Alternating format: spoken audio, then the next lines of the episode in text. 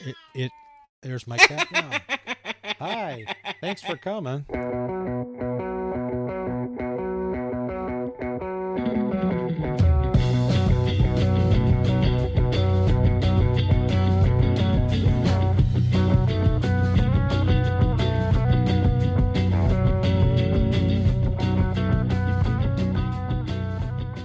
Hello, and welcome to the Model Car Podcast. My name's Justin Twyford, and this is episode 34.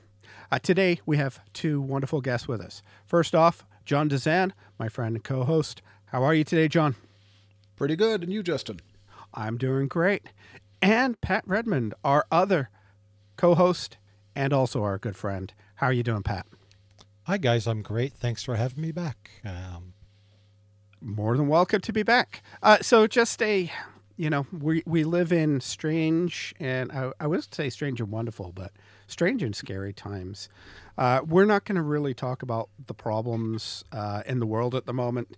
Um, you know, COVID nineteen. Since the last time that we talked, uh, ha- the world has gone a little nuts. Uh, my vacation to Disneyland got thrown out the window, and uh, at this point, we're all socially distancing.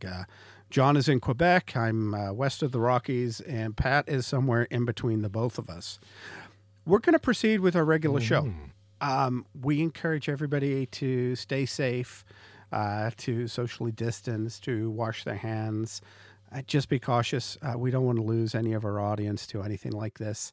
It's it's just a really uh, terrible thing but we don't want to dwell on it. We want to provide the distraction.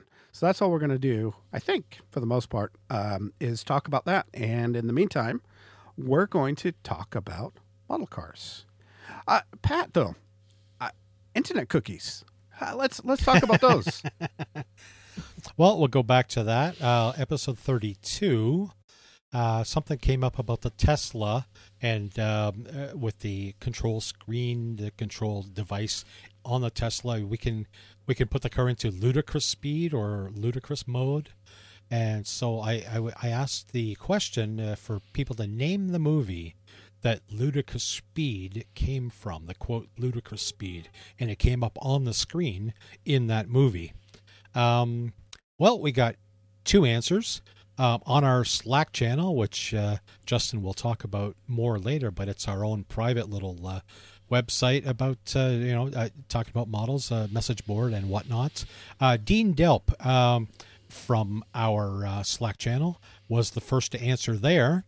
And Wayne Peters from Australia. Thank you, Wayne. You were the first to email in. Um, the movie was Spaceballs. Uh, very simply, Spaceballs. They were um, trying to make the ship go faster, and it was ludicrous speed. So, um, yep, yeah, those are my winners for internet cookies. And with us social distancing and all that kind of stuff, um, we'll just say that I owe you each a cookie.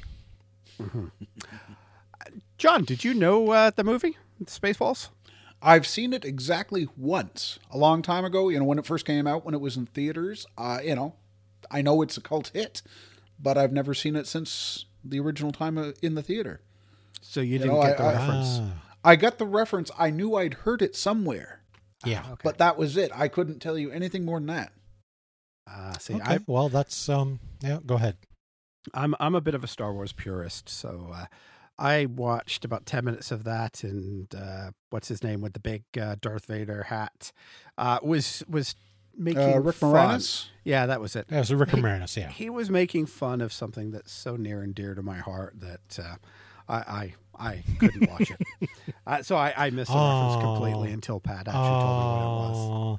And it's it's it's a brilliant satire. It's a brilliant goof on the uh, on the Star Wars um, sagas, if you will. Um, I, I'm sorry you guys haven't seen it recently or haven't seen it more than 10 minutes through it uh, for one he is there because um, it, it's fun i I, it, I just it's corny it's uh, but it's fun and uh, for a, as much of a purist as you are justin for uh, star wars and that kind of stuff i'm more of a purist for dumb comedy or at least satire so anyway, I enjoyed it. But those are the winners. Those are uh, Dean Delp and uh, Wayne Peters from Australia. Um, congratulations. I owe you a cookie. And good luck collecting. Uh, so even if it comes in the mail, don't touch it. yeah.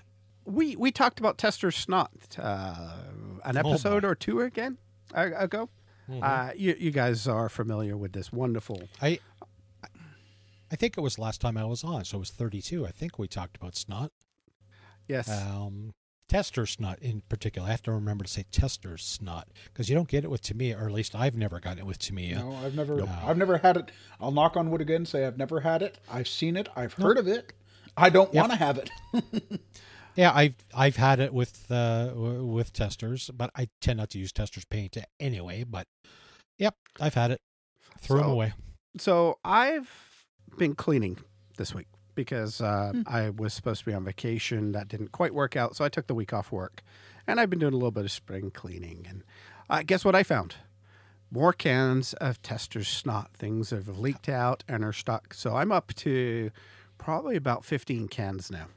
Oh, not good. Um, A lot of them are brand new cans, which is just annoying me to no end. I, I'm actually going to figure out if there's a way that I can uh, get rid of all the rest of the propellant and um, decant what's left. Maybe uh, put a little hole in it and pour it out uh, to see if I can actually use the paint.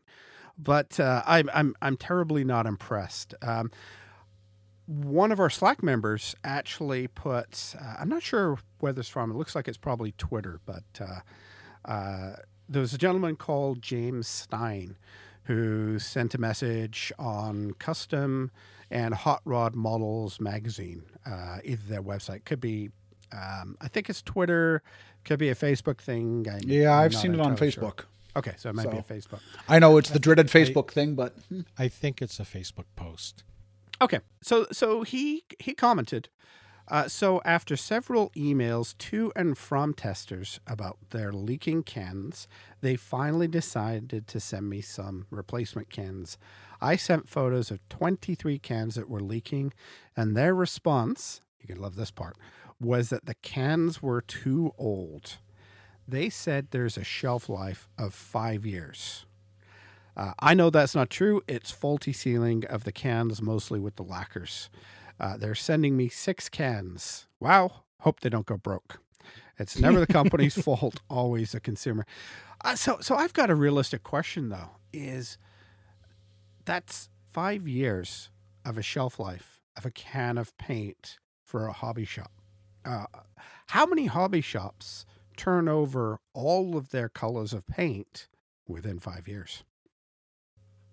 well, I think I, I with I believe with Testors it comes in can you know in a box of three, so selling three cans isn't that hard. But there there's going to be weird colors that don't sell.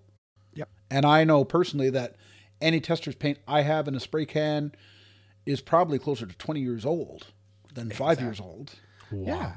I, So- and and that's kind of what I'm looking is like you know how what is your supply chain? Even if you go to your hobby shop and buy one of these it could really be two years old. It could, al- yeah, could be four years old, could be four years and 11 months old. You'll never know. yeah I, I mean where what kind of can only lasts five years? I, I mean I'm I'm absolutely blown away by their response. I, I haven't talked to Testors directly I'm just reading something that somebody else posted. Uh, but given my um, let's call it my my ongoing despair with what I used to love as uh, as as great colors. Um, to get all of these uh, wasted money, you know, ten bucks a can or nine bucks a can, I think this stuff is. You know, I'm I'm throwing away hundreds of dollars worth of paint here, and uh, that is not a good thing. So, uh, what what do you you haven't had any, John? Uh, how about you, Pat? What what about you? Yeah, I have. Anything closer than five years, or is it all five years and older? Okay, well, I had the big basement flood the end uh, or middle of oh, or 2017, but before that, I had experienced stuff that, um, you know, it was only a couple few years old. I don't think there were five. Um, there were a couple colors that I had to have. It was in the Mhm. automotive uh, line, you know the automotive uh, they tried when they tried to match automotive paints they did some Okay, okay, but some some of those popped um or i go to it and there's yeah this uh, yellow snot of clear and uh, whatever else has leaked out and there's not a whole lot of propellant left so um you would have to decant it i threw them away because i was frustrated with it i'm I have enough new cans that I might try to decant it. Yeah, I, I never was a good painter with tester spray paint. Oh. I, I tend to spray kind of heavy. I never learned the light coats, um, warmed up can stuff until it was far too late, or you know, Mhm. far too you know long into my building. So I was I'm always been a heavy painter. So um, I never liked Testor's paint for that reason because I seem to just not be able to do it properly. Once I got turned on to Tamiya cans about 25 years ago, eh, there was only the odd. Now, I see, I have a can of, I have two or three cans of Testor's Dull Coat because it's great for tires, Oh And- God, those are old. I, I have some of those too. Yeah. Yeah. and they're fine. Those ones are fine, but I did have a couple color, uh, color, paint color that had uh, the had the snot come out the uh, the seams. So, and you Yeah. know what? I, I've got Tamiya cans that well, I had uh, again before the big flood. I had Tamiya cans that were 15, maybe even 20 years old. Didn't lose propellant. Didn't lose. Didn't snot. Didn't. Um, so there's something. Yeah, it, it, there's something with their cans that they may they don't want to admit. They don't have to admit. I don't know what their impetus is for just you know blowing uh, blowing James Stein off on this, but um, he got um, Well, si- six cans for twenty three. Well, they're they're working just uh, just over twenty five percent uh, return. Thank you very much. I and you know he Well, probably didn't have he- to pay shipping if because he's probably not Canadian. ah, no. Uh, one other thing, uh, while we're ranting about Testors, is I also noticed on the face on my uh, classic plastic Facebook group that one of the members had sent in an Aztek airbrush for repairs, which Testors doesn't. They don't repair them per se. They normally replace the unit Replace them, Yeah. because they have a lifetime. They have a lifetime warranty. Well, not anymore. Testors is discontinuing the Aztek line outright. oh, Oh, good thing you have the new one, John. Well, yeah, good. Yes, good thing I have my my Grex, but I still have another two or three Azteks that are on fine working order. There's no, you know, if I wanted to go back to an Aztek, no problems. But the fact is, they said that this is no longer cost effective uh, for us to maintain this. So you were asked, you were questioning, you know, what are their motives in doing this with the spray paints? Well, maybe there's your motive right there. Maybe RPM has decided it's time to get out of the hobby. hmm Well, I, I Well, could see why. I mean, lacquers, spray paints, uh, propellants. I think a lot of those come down to sort of uh, not controlled substances, but regulated substances. So there's probably a ton of paperwork and some back end cost and manufacturing challenges when you're dealing with propellants. I, I get it, but uh, it, it's disappointing that they at least won't stand behind their their cans, saying that any spray can is five years old. I mean, I have hairspray that's five years old. I haven't had hair for over five years, and I probably still have cans of hairspray that hasn't leaked ever. I I Well, yeah, I I'm- mean, I'm- I found a can in the cupboard last week or the week before when I was looking to do to clean my mom's bureau, and it was pledge, you know, fur, furniture furniture wax. Mm-hmm. And I don't know how old that can is, but I shook it up, I sprayed it, and yeah, okay. The can. I mean, my mom's been gone since 2006. She bought it well before then. yeah, and you've never purchased a can of pledge. no, that- I've never that- purchased a can of pledge ever. So so it's you know it's uh, mom's legacy. There you go. Yeah, and it still works beautifully. The can, I think it was a little rusted around the seam on the bottom, but Oh, well, it worked. okay. Uh, disappointing because I, I do like the new Testors uh, colors, you know, their color scheme with all the sparkle in them. Uh, and I do love their clear. Their clear is actually really nice, the wet look clear. So, anyway, well, we shall move on and go into uh, news from the hobby. Uh, it's been quiet. I, I haven't seen a huge amount of news. Everything in my news feed has been bad news, so I've been avoiding it like the plague. Uh, last weekend, though, I was at my local hobby shop uh, before anything untoward happened. I was feeling kind of bad after my canceled trip, so I treated myself to uh, the new Tamiya Super that just came out. Um, I, I, I know we've talked about this before, and I know John's really excited because uh, of his wonderful experiences building the little blue super and the 24 hour build. Uh huh. Sure. but uh, it's it's not bad. Um, the like it, it looks it looks really good. I've just done a uh, an open box. Uh, take the take the body out. Take a look at it. My one challenge with it though is they've done a three piece body uh, with a front and rear clip separate, and those things annoy me um, when they shouldn't need to. And I'm guessing what they're doing is they're positioning for oh, we can do a sports version with a different trim piece around the front or a different t- trim piece around the back. Uh, but I always find that when I have to glue with small tabs, um, I don't have the stability in the body that uh, you would get if it was a one piece molding. I, and I know Tamiya could do it. I, they've been doing it for many years, and I really enjoy that about those. This one just seemed to me uh, a little bit of uh, let's call it uh, cost effectiveness for future versions.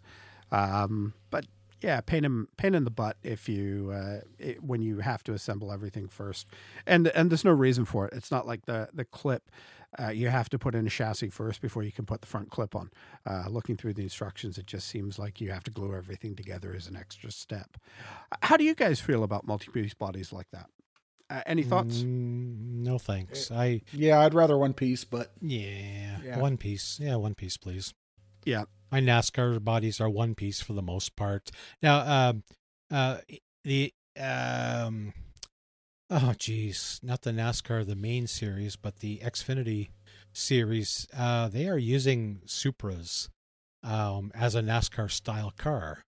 So I don't. Hmm. I I doubt that to me it would be thinking about you know doing that up because that would be largely uh a, you know it'd be yeah, but isn't the Supra based on a BMW? I mean, isn't the only stuff on the t- on the Supra basically the front rear ends and some badging inside that makes it Toyota? Mm, yeah, I guess. Really, guess I so. did not know that. What what uh, BMWs is it based on, John? I'm, The I'm li- not. a- uh, the little BMW, the the three series Cooper convertible, whatever it is. Oh, okay. Hmm. I'd, I'd have to look it up, but I know I've read in a car magazine that the Supra is essentially a rebadged BMW. So Ah, well, in that case, I Hmm. don't. I don't want to build a BMW. I'm going to take it back. Oh boy, rants on, rants on. there's another rant. Yep. Can we rant about BMW drivers who don't use turn signals? Can we rant about any driver that doesn't use turn signals? Yes, we should. I, I'm having fun. I bought myself a little while ago one of those dash cams. Finally, I got my wife Oh. one uh, for Christmas, and she loved it so much. Uh, but wow, uh, when you actually reach up to you to push the button to save things, you don't realize how many bad drivers there are around. It's uh, Oh, it's entertaining and scary at the same time. I have watched. I've fallen into the rabbit hole on YouTube, and I've watched literally hours and hours of dash cam bad drivers. Russia is wonderful for that because I guess with insurance or whatever, or you know they just fight it out. You know if they have an accident or something, but you could you could watch literally hours and hours of stuff, and it gets to the point where, uh, yeah, you catch yourself. You know, oops, you know, I, I'm very vigilant when it comes to turn signals and stuff, and I just kind of, uh, I, I see it everywhere around me now. It's like, okay, uh, uh, that could have been an accident, like in this one that I saw, blah blah blah blah. But um, yeah, dash cam, I, I don't know that I need one. Certainly don't need one now because there's really nobody on the roads. Uh, I went out to the went out to the pharmacy this morning to pick up some meds, and um, you know, I just got all the green lights all the way, and maybe saw 10 cars on my trip and it wasn't you know so Wow. there's there's nothing going on also i noticed that gas is uh, gasoline has gone to like late 90s pricing Si- I, I saw the sign for 68.9 per liter which to Oh. americans americans and other people around that use other well it's really just the americans that use uh, the uh, the imperial uh, the other system but 68.9 a, a liter is roughly a quart if you will so i mean still that's going to be 270 280 a gallon Canadian, but yeah Canadian. So it's it's So- probably only about two dollars Yeah. a gallon.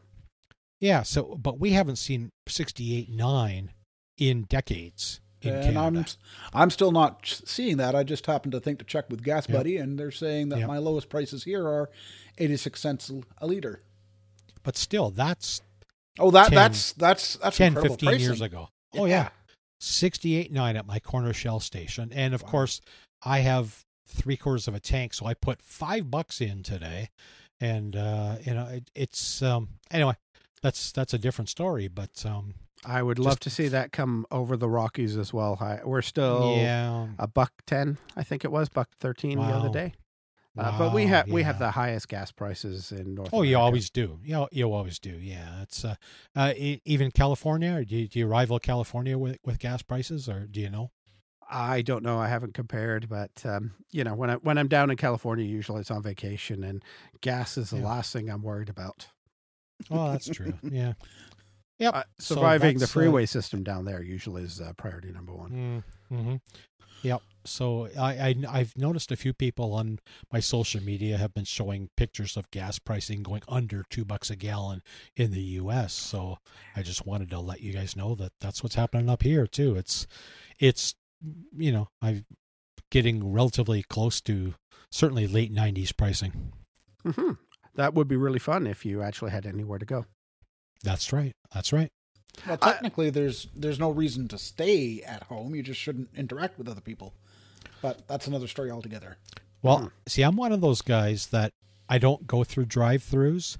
I walk into the restaurant and order my food, um, and I don't know why. I'm just I'm not comfortable with drive-throughs or something. It's I do know how to drive, but uh, it's just I don't know. It's a thing for me. I walk in, and again, I'm not eating much takeout or anything right now, uh, but uh, it just they're recommending everyone do drive-through or you know just take out from the cash. So anyway, that's just uh, a, a different story. Never mind. Uh, so, yeah, Pat, we, we we went down the bad rabbit hole. yes. Yeah, yeah. Uh, Mike's Decals. Tell me about Mike's Decals, Pat. Wow. Okay. Uh, Mike's decals. Um, uh, he's been uh, producing his own power slide and selling all kinds of other decals for NASCAR's mostly. Um, he worked with Salvino's JR. Here, here's Pat again with the Salvino's talk. Um, he worked with Salvino's JR in um, uh, Salvino's did the prototyping and the and the 3D print and imagine had the the molds cut to do the Pontiac Grand Prix two plus two. Uh, we've been waiting for a styrene version of this thing forever. It never came. We had the Aero Coupe, the Chevy uh, Monte Carlo Aero Coupe, but now Mike's decals. Um, they should be shipping out by the time you hear this podcast. Um, he got the first run. He paid for the first run exclusive to himself uh, in a plain box. So there's no decals involved in the kit. You'll have to order those, but Mike sells those. He's doing six to eight cars. Um, uh, Rusty's Alugard car, Kodak car, um, doing uh, six or eight um, different decal sheets, and he runs them as a bundle. So if you buy the kit from him, you'll get a, a deal on the decal sheet. So yeah, Mike's uh, he should have them. I think he said he was going to have them on certainly by the time you hear this uh, that you can get that uh, uh, Grand Prix two plus two, the one with the arrow back, the arrow roof, uh, back window, um, eh, from 86, 87 or so in uh, the old NASCAR racing. So uh, there's a link on the uh, in the show uh, notes about it. But um, yeah, Mike's Decals is uh, first run is the Grand Prix two plus two, and Salvinos will do their own run the next time. And um, I think they're going to do the STP Richard Petty STP car. So, but I'm not sure yet. I know they have STP licensing, Richard Petty licensing. So that's the first thing.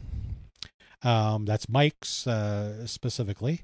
Now, Salvinos themselves, uh, the uh, 83 Pontiac Grand Prix, just the standard Grand Prix, um, has shipped to your local retailer or your mail order shop, I guess, in these days and times. So um, they are available. Check your local uh, check your local store if he's still open, or your local mail order, your favorite mail order place. The uh, STP uh, Pontiac Grand Prix, and um, they had a run. Uh, what Salvino's did is they changed plants to uh, do their molding, do their. Uh, um, the other guy had already had work to do, and work has increased for him, so he had to let Salvino's know that he couldn't manage to do all their um, casting anymore, or their their um, their um, Molding. they're processing. Yeah, they're molding. So they've moved on to uh, another plant, and uh, there was a short run of the Cale Yarborough Hardee's car, uh, Monte Carlo SS, uh, 1984 car. So the um, Cale Yarborough car is going to get a rerun. Uh, so if you missed out on that one the first time, um, you're going to get them again. So just have some patience. Uh, again, with what's happening in the world right now, let's just uh, hang in there. But there's still stuff uh, coming from Salvino's. Uh, they're they're California and Texas based. They're North or they're, they're American based. Um, so North American, and they're starting to ship uh, overseas, uh, bigger than um, bigger than you know. They're shipping to Australia. They're shipping, so things are getting better for them. So there's distribution. Uh, that stuff's coming. The Le Mans, the 81, 82 Le Mans is still coming um, and probably end of the summer or so, the Charger, the 73 Ford Charger is coming. But anyway, for now, let's uh, talk to Mike at Mike's Decal, Mike Herkaren, um, and you get yourself a, a Grand Prix 2 plus 2 or more than one if you like. so, do you have one of these, Pat? I don't have one yet. Um, there were two test shots that were given to two much better builders than myself um, Jay Savarese and uh, Clay Kemp, and they're they are building for. Uh, Jay just finished his, and I think Clay uh, uh, Clay Kemp has finished his as well. And um, wow, it looks really good. Um, you know, from a really good set of builder pair of builders, um, they're coming. They're um, I know I'm getting my shipment shipped to the U.S. So whenever I can cross the border again, I'll be able to pick up mine. But I'm going to get one shipped to myself directly uh, from Mike's because I got to have one. Mhm. You know, it's not it's not like I don't have 500 kits or so, or well, less now, but um, I have to have one. You clear the bench for something new, and then something new comes up again next. So um, there was that.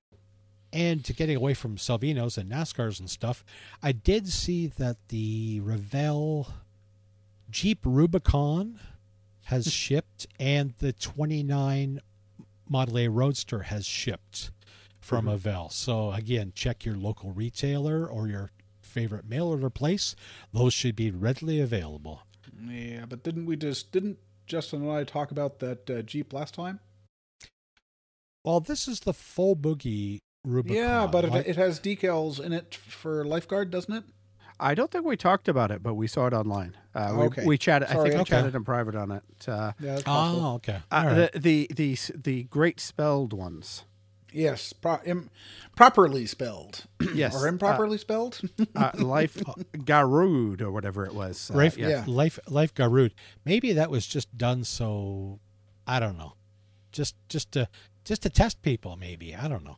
Yeah. No, I don't. Uh, I don't know, but I think a simple cut and paste might fix that. I'm not well, sure. it would. but, uh, it would, but it's still. I mean, if they if that Yeah. was not Yeah. spell checked and that's why that happened, oh come on, guys, please. yeah. I, yeah, you I, know, I- the- I we there was a link shared on our Slack channel to somebody that had built one of those up on YouTube, and unfortunately, I don't remember his name. I'll see if I can find a link, but uh, that was a little while ago. Um, and he had actually built them before he realized there was a spelling mistake on them. So uh, you know, you could slice slice and dice the decals, but uh, it's a pain in the butt for a for a brand new kit that, to come out and. I get that. Hopefully, hopefully they will make that right and uh, mail everybody a replacement uh, uh, decal sheet that is corrected. But uh, well, ba- based on what uh, we're seeing for customer service out of uh, Mhm. some of the model car companies that are pinching pennies at the moment, I, I'm not going to put a whole lot of faith or money into that one. Well, it, it is a nice kit without the you know the spelling mistake on the decal sheet. Mhm. Uh, the the Rubicon is a really nice kit. Um, haven't finished mine yet. haven't showed a lot of progress, but it is a nice kit. Cool. And you know the 29 Model A. Well, everyone's been salivating for that, more for the coupe, but the the, the Roadster is just fine, and uh, they'll be um, they'll be at your stores um, should be at your stores now. Uh, John, the uh, Land Rover came out. I was trying to track one down. They weren't available in my uh, local hobby shop. Uh, you have one of those, right? Uh, we talked about Yes, it uh, actu- offline, and you told me you got one for your birthday. Yeah, I got well, I got very lucky. It was there were we had a show. The last show I went to, the last show that's been even scheduled now is uh, was on my birthday on March seventh, and I walked in there not really expecting to find anything. I came out with uh, two Holy Grail, well, technically three Holy Grails if you include the little Land Rover that Monogram did, and the new Revell longer five door Land Rover, and that is one sweet kit, guys. Oh, good. I have I have no idea what I'm going to use it for yet, but when I saw it at that price, I said, "Yeah, that that can come home with me for my birthday." Yeah, that's definitely on my on my uh, watch list. I know we talked about it when it was announced, but uh, uh, any any sort of review or thoughts on uh, good or bad on it, John? I know I'm putting you on the spot. It looks it looks very good, but you know I haven't taken anything out of the bags. I just looked at the parts in the bags, looked at the instructions, looked at the decals, said, "Okay, you can do this or that, you can do this or that," and yeah, I'm. It's very favorable as far as I'm concerned. I like I said, I just don't know what to use it for yet. uh, single or multi-piece body? Do you Ooh. remember? I don't remember. Seeing as it's not sticking out, you know, a multi-piece body is something that would stick out at me. It must be a single-piece body. So I, I just wasn't sure. I know that the Land Rover, you kind of build the chassis on it, and then you have all the options for whether you want the you, you know the glass cage or you know. Uh, anyway, there's there's lots of options for the way they were configured out of the store. So I'm not sure. for- I'm not sure for that, yeah, in this respect, it's a big five-door wagon with seats in the back that I recall, and you can put a the Okay, so you just roof build rack it the on one it. way. Yeah, Cool. I definitely excited to get a, get my hands on one of those. Hopefully, uh, I could do that soon. Uh, mail order is a bit of a challenge up in Canada some days. Yep. What are you guys working on now? I'll start with Pat because he's our special guest today. Well, Mama always said I was special. So, um, I um, our club had a uh, build an ugly vehicle uh, Right. challenge, uh, whatever you. Well, we didn't have the meeting just because of our uh, the current uh, health situation. Uh, I I was building a Nissan Cube. I find them kind of ugly myself. I painted it and I didn't like the color, so I stripped it, and then I got together, got to get my stuff together to take to Toronto to the big swap meet, and uh, so I haven't done much with it, but I've changed the colors. We're going to more of a uh, a, pinkish red color. Uh, I didn't like the I didn't like the green that was on it. It's, it has to be an ugly color. So, uh, um, yeah, I just I, I'm I, I'm gonna say I'm a little bit stalled because I, I I'm just I'm just don't know. I'm um, I'm trying to do ten things at once, I guess. Um, and I'm still gathering some parts. We, we've got our, our birth year build um, on our uh, Model Car Podcast Facebook page. I'm doing a 63 NASCAR Galaxie. I still haven't decided if I'm doing uh, which car I'm doing yet. So uh, it's probably. Uh, I still haven't decided, but I have a couple of choices on which car to build. But I have to remove the side chrome trim on it, so uh, doing that's always a bit of a pain in the butt because there's some little things you gotta. You just have to be careful of removing side chrome trim. So I'm doing that little by little, but haven't been super enthused um, down in, in the uh, the building area right now. So um, nothing. I haven't I haven't done much. Uh, question for you. Actually, I got two questions for you. First All right. off, the green of the Nissan Cube. Uh, Yes. I think everybody on the podcast knows that you absolutely hate that uh, sparkly light green that everybody was using a little while ago. Was that the color you used? Testor's lime ice. No, I did not use that one. color. That's the one that you love Testor's it, right? lime ice. Um, no, no, I absolutely do not love it. Um, some years ago, when I was in Group 25 in Toronto, um, I, I'm not really a fan of yellow cars either. Um, and well, they surprised me, if you will. Everyone in the club brought at least one yellow car to the meeting. Um, I can probably dig it up and put it in the show notes. I have a link to the photos that I took of the meeting, and there are yellow cars everywhere. And it was a good club with 25 to 30 guys in it at the time. So there was yellow everywhere. Again, with lime ice cars. Uh, I think it's been an overused color. It's a, it- it's a neat color, it's just it's overused.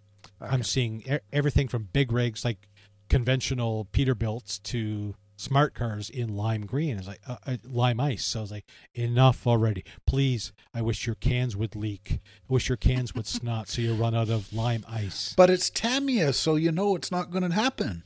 Oh no, it's not to me. It, it's uh, You said- you Testor's Tamiya. lime ice. Testors one. You were saying I- Tamiya, though. I, I meant yeah, sorry, I meant Testor's lime ice.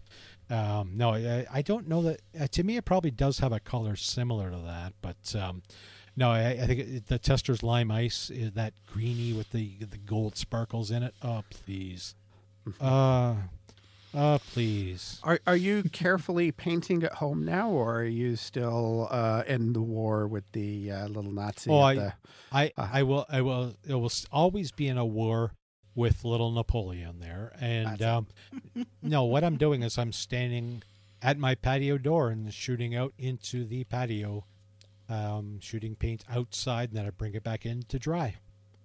And uh, just yeah, I'm using the kitchen sink to warm up my cans of paint, and then I hustle over to the door with a sort of warm can of paint, and I'm shooting it outside and bringing it right back in. So, and it works. You know, it's um, it's just not optimum, but hey, uh, that's I- what I'm doing. at least you're getting something built. That's uh, that's that's always. i'm getting sign. stuff. Yeah, I'm getting stuff painted and gluing little parts together. So, um, yes, I'm still building, just not as quickly as I should be. It's like reading. Everyone says, "Well, you know, you can always read stuff," and it's like, "Well, yeah, I could, but I have all these books, but I just maybe I have a short attention span. I just can't sit and do any one thing for any length of time." I know all about that one. Mm-hmm. Hey, John, are you working on one thing? One? No, no, no, no, no. More like five. Oh, okay. Nice. so so so you you look like you've been well. I, I'm not sure productive or scattered. Uh, which which one is it? Productive. Productive. Okay. Productive. so t- so tell us about what you've been doing. Okay, well, I'm still obviously working on the Mack Wrecker. I know people are, ah, you haven't posted pictures, you haven't seen anything, yeah, but I believe I mentioned last time around that I had uh, added a tunnel box to it, which allows access, well, allows the truck operator to keep longer items under cover in the truck, which is handy, but I guess I should have made one of my pieces just a little bit longer because now there's an awful lot of filling and sanding to make it equal with the rest. And, well, maybe I'll get tired of filling and sanding it and cut a new piece. And I don't know. And uh, I'm also still working on my birth year build, my 68 Plymouth Belvedere police car. That one, there's more little air holes than I figured, which is okay. I have no problems with it, but you really can only work on bodywork for so long at one time. So that's why the other stuff got. Uh, bumped into progress. uh, another John, sorry to interrupt. Sure. Who whose resin body is that? time machine resin. Ah, okay, good, okay. Not, you know, there's nothing really wrong with it. There's just a few too many air bubbles down at the lower seams that I don't like. And No, no, really, you know, there, there's no mold lines. There's no nothing like that. It's like, my God. Then I started Yep. paying attention. It's like, oh, it's not going to be that easy. No, no, I'm not trying to start a rant or anything. I just I, I didn't remember who you're uh, who was doing a, a four door Belvedere. Yeah, I don't I, I know- think we need a rap mention? from somebody else. Ah, I, I don't want to have Had all I the fun, mentioned guys. who who uh, who was crafting it last time? I don't know. anyway, I've also just to you know keep me moving, keep me motivated because again, given our current situation, and no. So I'm working on a 2008 Shelby GT500 KR. I'm working on a 2010 Chevy Camaro Indy Pace car, or is it a replica? I forget which. And a 2013 Dodge Challenger SRT8. Now, both the Challenger and the Shelby both happen to be green. Pat's which- favorite color. Pat's favorite color. I'm okay with those two greens. I Oh, really cool. am. The um the Challenger, I I have no problem with Challenger with that light uh, that light green on there, and um, Legend Lime on the Shelby is wonderful. I uh, I love that color. That's um, not complaining about that. Those either of those greens. It's just lime freaking ice. Got it. Now, I think I, was know what to my next color should be. Gee, I wonder. Add some There- drama. It'll be a, a bit of a perfect for rant. your for what's on your desk. Yes, well, that's that's true. Okay, moving on. All right, um, my turn. Yep, your turn. My turn. Wow, I get a turn. Uh, I get confused with so many of us. I finished something. Yay! Huh? What, I- what, ex- what, what, what? Exactly. I don't get to hear John say crickets. Uh, I finished my uh, Fujimi uh, De Tomaso Pantera.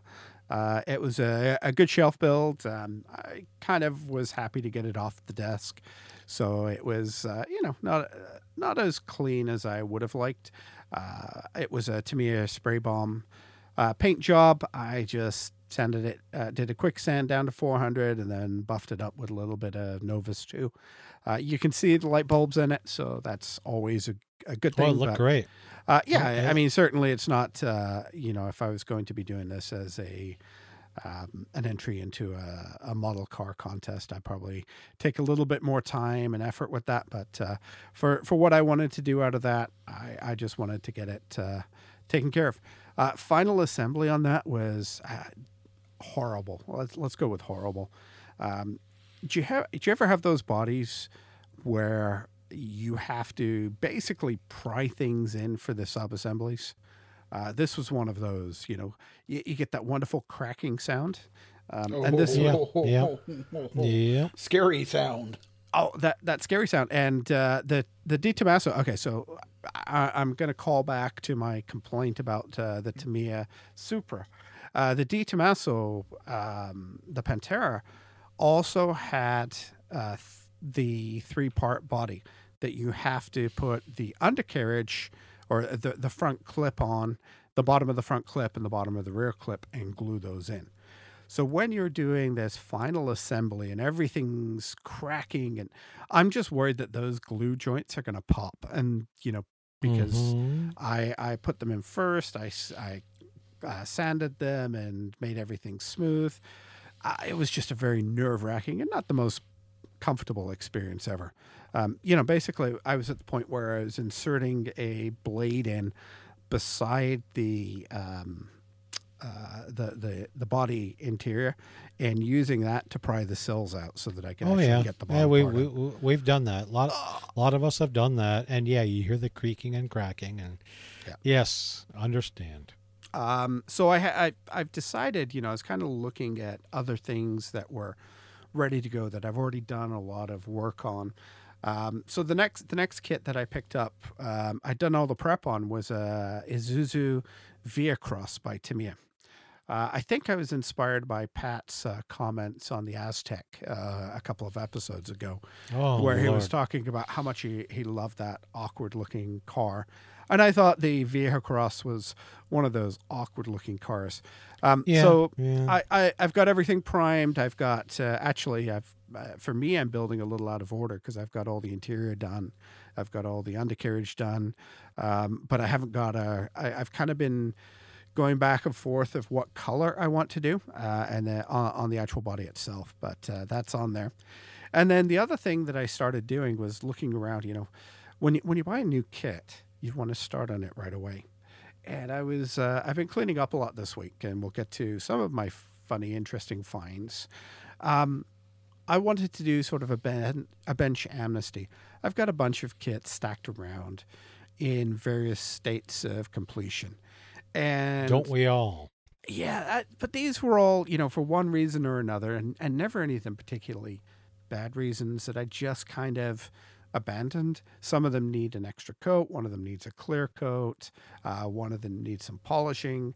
So I, I have some kits that uh, I decided, you know what I'm going to do? I'm going to knock some of these out before I get onto anything else. So I have a Fujimi WRX uh, from Subaru, uh, an STI, uh, a Lamborghini Murcielago. I think that's also uh, Fujimi.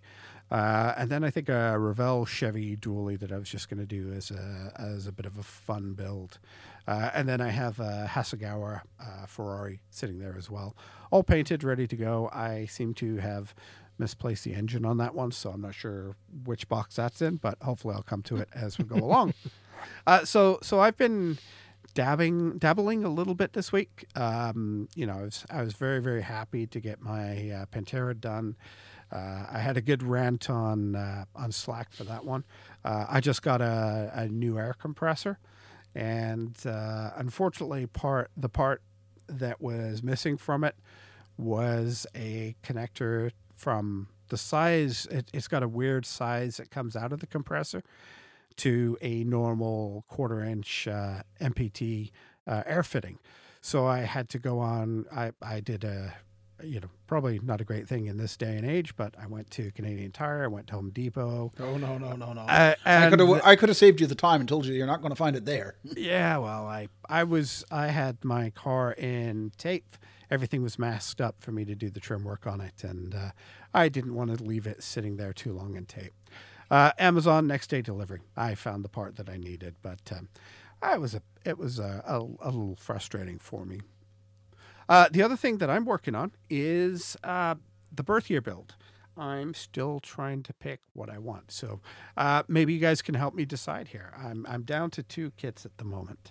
Uh, for some reason, uh, both kits are Ebbro. Uh, have you guys ever built one of the Ebbro kits?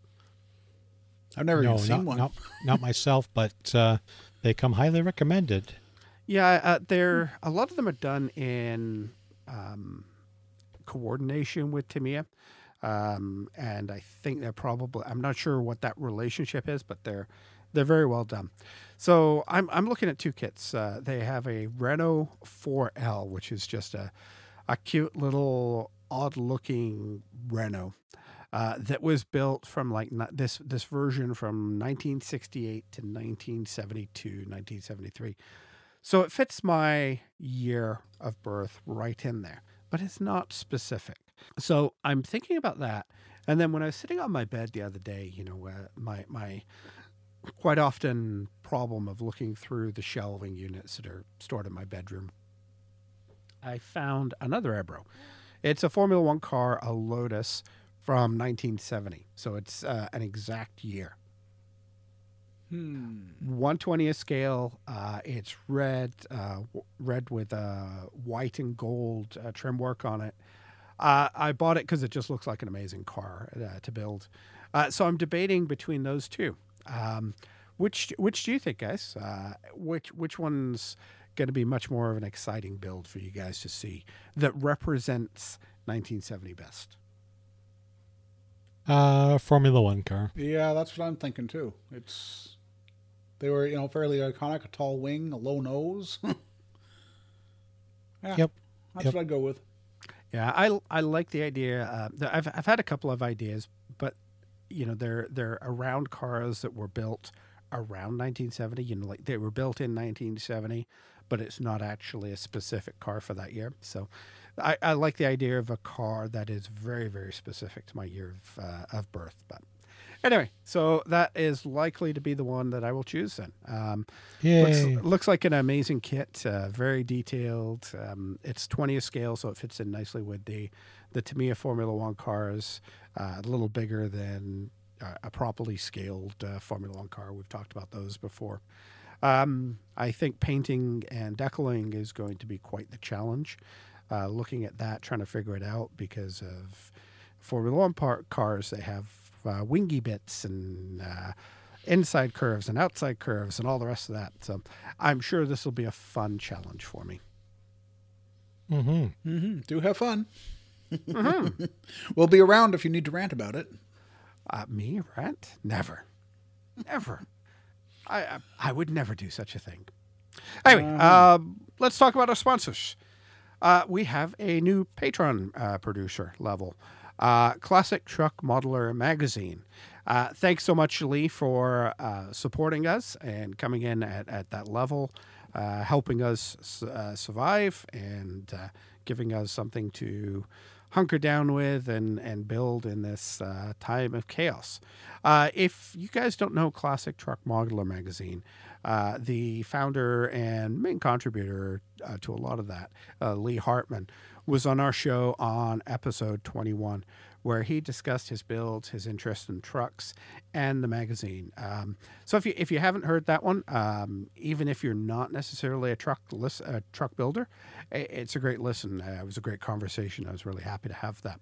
Uh, also, check out uh, the magazine, classictruckmodelermag.com. all one word, classic truck classictruckmodelermag.com. Uh, we, of course, will have a link in the show notes. And thanks again, Lee. Really appreciate that. Classic Truck Modeler Magazine. Uh, and the the physical copies of the magazine that he does, he, he pretty much self publishes. Uh, he does the layout. Um, there's very little advertising in it, and the, the, advertising that's in there is good. It's people like Moluminum and uh, aftermarket places like that, but it's pretty much a fully self-published, self-distributed magazine. Yep. Um, it's really good, really good. Even if you're not, as Justin said, not necessarily into trucks solidly, it's still great for looking at weathering, other people's techniques. Um, yeah, really good magazine. Mm-hmm. Lee is also on our Slack channel, um, and in our Slack channel we have uh, various topic topic rooms. It's basically a, a chat uh, type uh, program, uh, but we have one room that is designated for trucks, and Lee quite often comes in and shows what he's been working on, and uh, he just does some amazing builds. Um, you know, classic truck era. Uh, stuff that you know you don't really see every day, but just again looking at what he does, how to weather it, how to make things look realistic. He's, he does a really good job on that one. If you want to help us out, uh, keep the show going, we, we really appreciate your support. You can go out and recommend our show to anybody. Um, you know, maybe your modeling friends need something positive in their life right about now. At least us having an hour of driveling on about cars and trucks and um, whatever else we get into, off topic because we have Pat on. Um, you know, it's Wait, it's what? better than the news right now. The the news is pretty negative. So, you know, now's a good time. Introduce some of your your model club friends. Uh, tell them where to find us. They're probably going to be listening at home. If they're on a computer, you can actually listen on a computer. You don't have to listen on a podcatcher. Uh, you can go to our website and listen there. So please recommend us. Second thing you do you can do if you've got a little bit of extra uh, money. I know that's scary at this point. There is no obligation. We're going to do this anyway, but certainly we really do appreciate if anybody can throw us a, a buck or two uh, to help us out. Uh, you can go and become one of our Patreons, uh, patreon.com slash model car podcast even for a couple bucks a month. It really helps us out. Uh, you can also go to PayPal if you would like and uh, throw us a one time donation if you just happen to have a little bit that you would like to help us out, continue to do what we do. Um, we're going to try to get some. Uh, more frequent episodes out, depending on sort of what our work schedules and how much we're stuck in the house. Um, you know, especially during this uh, this awkward time. Um, so you know, anything you can do to help us out there.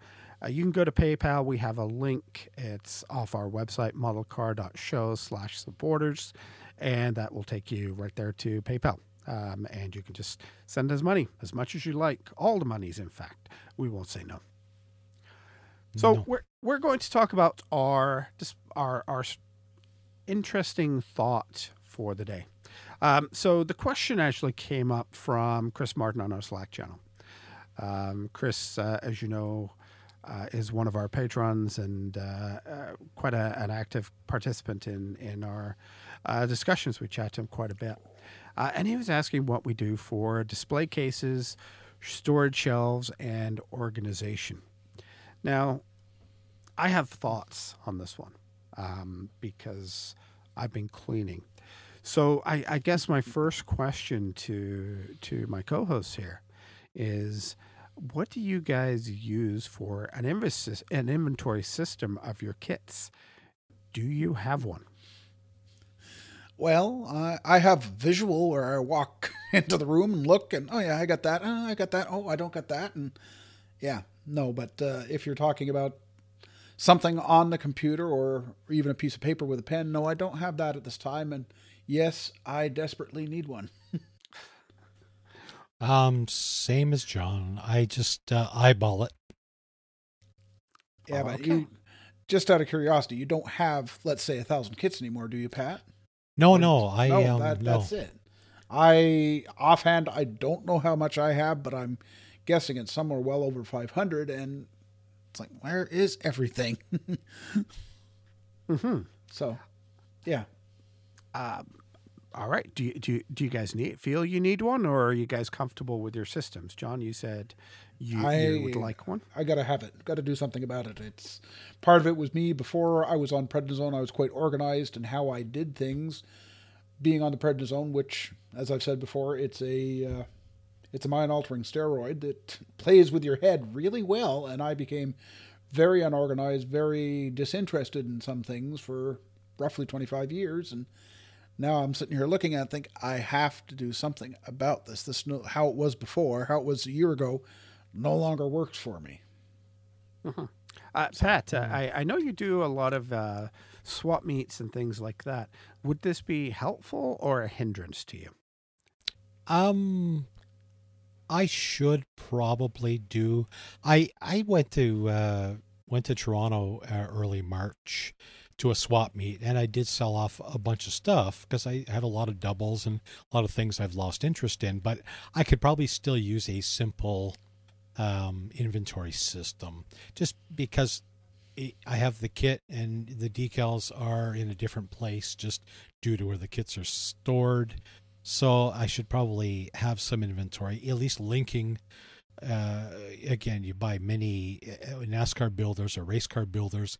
There are many options on some cars from different aftermarket decal guys. So you know you have a Revell Ford Fusion in the basement, and you've got six decal sheets upstairs. It's probably a good idea to inventory and link them up somehow. So yeah, I probably should. And will I? Yeah, I'm, I'm thinking since I did the big clearance uh, in Toronto, probably I, I'm still going to do some. Mm-hmm. So the the reason this is actually a very germane question for me, uh, I was I, I I was home this week, so I was doing a lot of house cleaning and reorganizing and unpacking boxes of stuff that uh, you you just accumulate when you have as many hobbies as I do. Uh, I live in a small house, so sometimes things get put in a box and and shuffled away into sort of a spare corner somewhere, uh, you know, behind a shelving unit or something like that and I found uh, probably 10, 12 kits. I, I shared it with our with our Slack channel.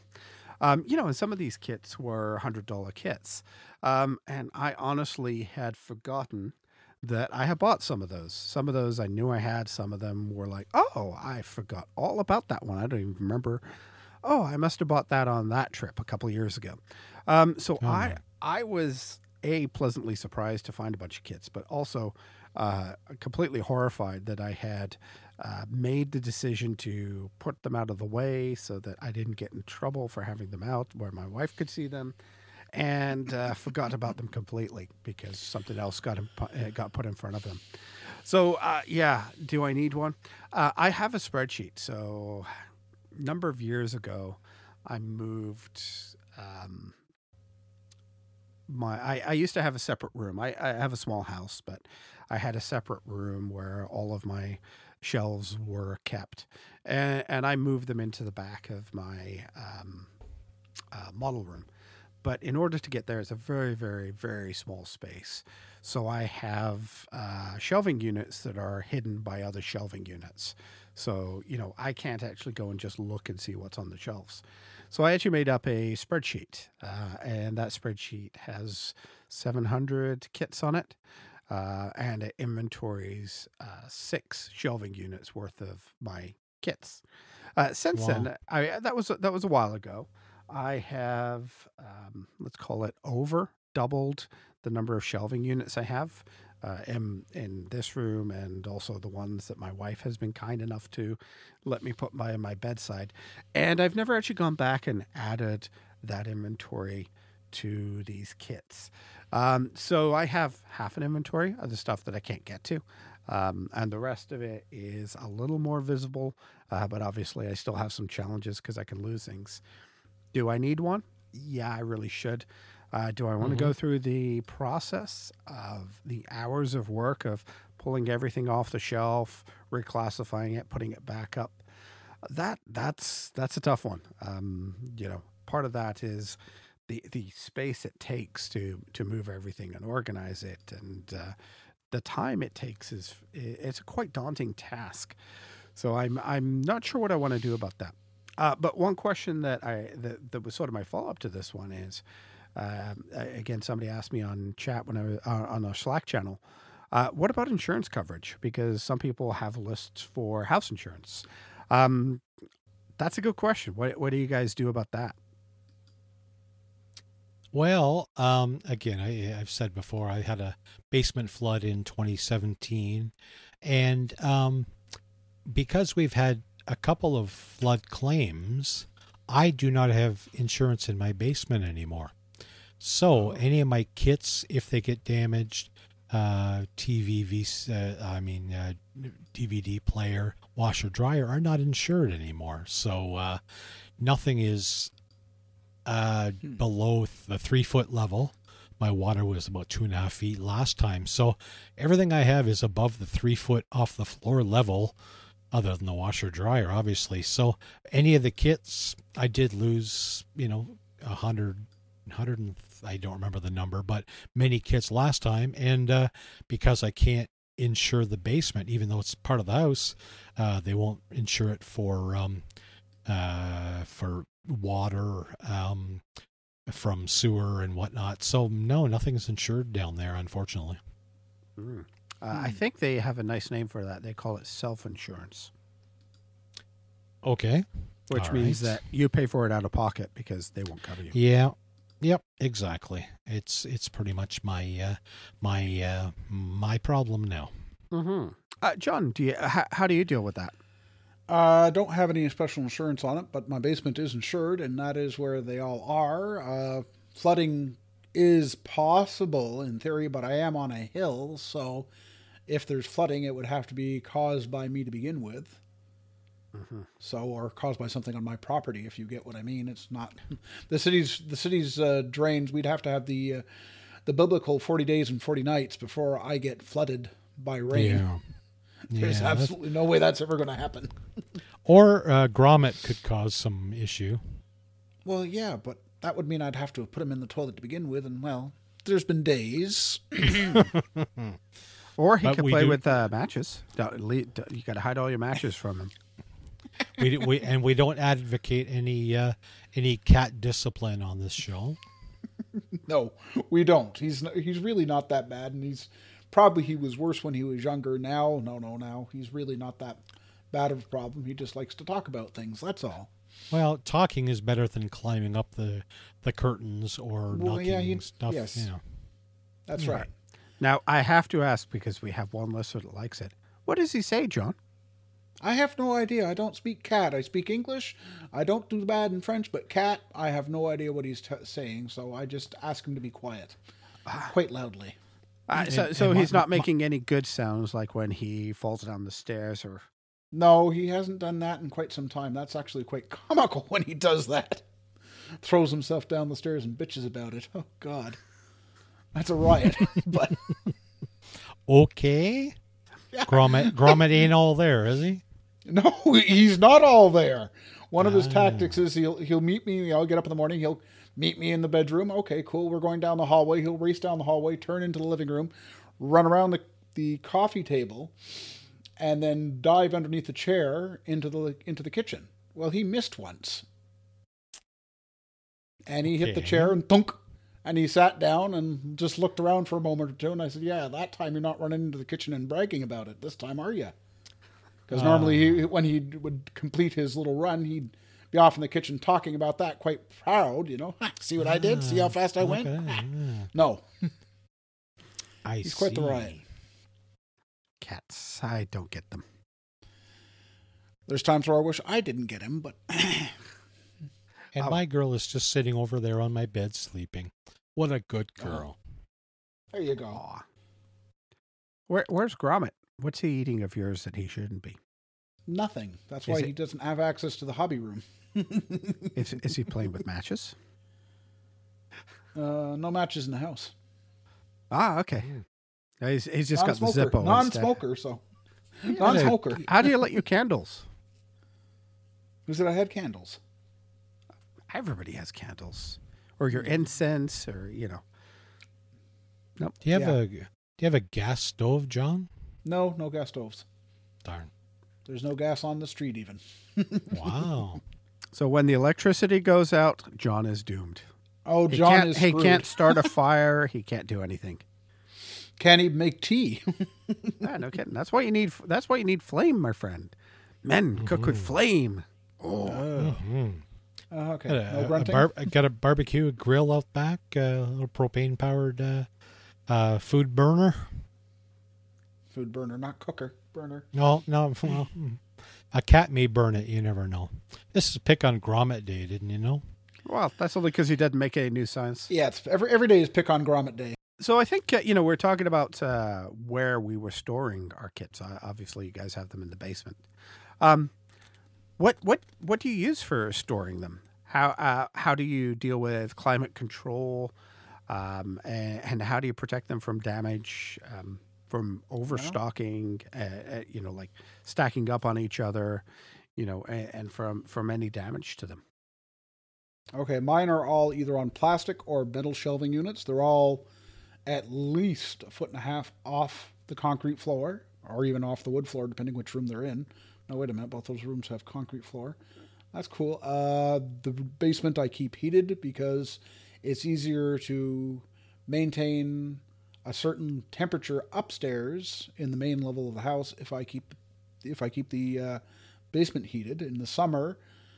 It's not air conditioned down there, but there is a dehumidifier. So, and that runs well basically from May till September, October. Interesting. Uh, so you said your your your kits are a foot and a half off the ground, so you don't use the bottom shelf of a shelving unit.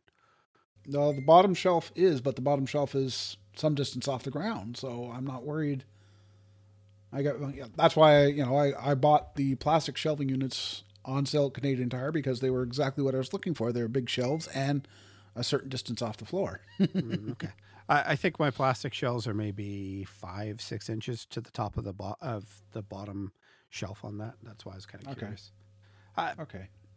Pat, you're Um, you're same same three idea. I feet off use the the, well, they're wooden shelves. They're screwed together wooden shelves from uh, wherever Walmart or Home Depot or wherever they were from. I don't recall.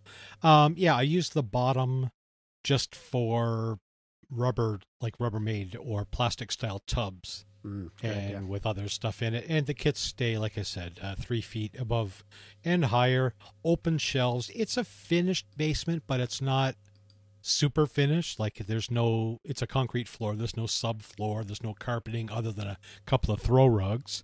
And same idea. Run a uh, a humidifier and a dehumidifier depending on what season it is. All right. Boy, you guys have to do things uh, really crazy over there with these dehumidifier things. Well, southern Ontario is super humid. Um, June, July, August, even a bit of September. So I definitely de- need a dehumidifier down there. And um, uh, it gets a little dry January, February, March. So yeah, yeah, I, the, the machines are going one way or the other, and there's uh, fans running down there too. So it's um, like I said, it's not a super totally finished basement, but it's you know home heated like you know the rest of the home Mhm. uh rest of the house and um yeah just humidifier dehumidifiers Uh, do you guys have rules as far as how many kits you will stack on top of each other? Uh, my shelving only lets me put so many kits per shelf, so I think the plastic ones is four, and the metal ones, depending on the spacing, is two or three. So eh, no problems. well I, I i think i've totally divested all of those as they we used to call them donut boxes from monogram Revell. Oh, Uh, I think I've gotten rid of all those, or if I have a couple of those left, they're the top kit Yeah. of a of shelf of four or five. They'll be the top kit. I definitely won't put it on the bottom, but I, I like I said, I have so few of those donut boxes left anymore that uh, that um, yeah, I, I don't worry. But yeah, my wood shelves and they're adjustable. I think you can adjust. Uh, about every three inches or so, you can put the shelf in a different position. But I tend to put four per shelf, like four rows of four uh, stacks per shelf. So it doesn't get too heavy by any means. I'm just taking a look at some of mine because I can see them from where I am. Oh, there's a uh, resin kit that I didn't, I forgot I bought. Um, anyway, uh, I could put uh, three sort of North American boxes or uh, five um, Japanese kits in, in a Yep. stack. Uh, the Yep. reason I was kind of asking that is because, uh, you know, I I have a problem now that I have more kits than I do shelving units, and Uh, uh, I have that problem too. I'm just waiting, Mhm. waiting to see that my shelves go on sale again at Canadian Tire, and then yeah, bring them home. And the problem is I have nowhere to put another shelving unit uh, without. Um, that's not my problem. well, yeah, it's my it's, it's my problem um, because you know I my Wife's side of the bed. Yeah, that's where the divorce starts. Um, she she she she initially allowed me to have a shelving unit with some kits on them in the bedroom. Um, on my side of the bed, I now have three of those, uh, and you know that that means that when I get into bed, I kind of have to do this sideways shuffle so that I don't hit anything and knock any kits off. I, I don't have space for another one there, um, so I'm likely in a bit of a bind.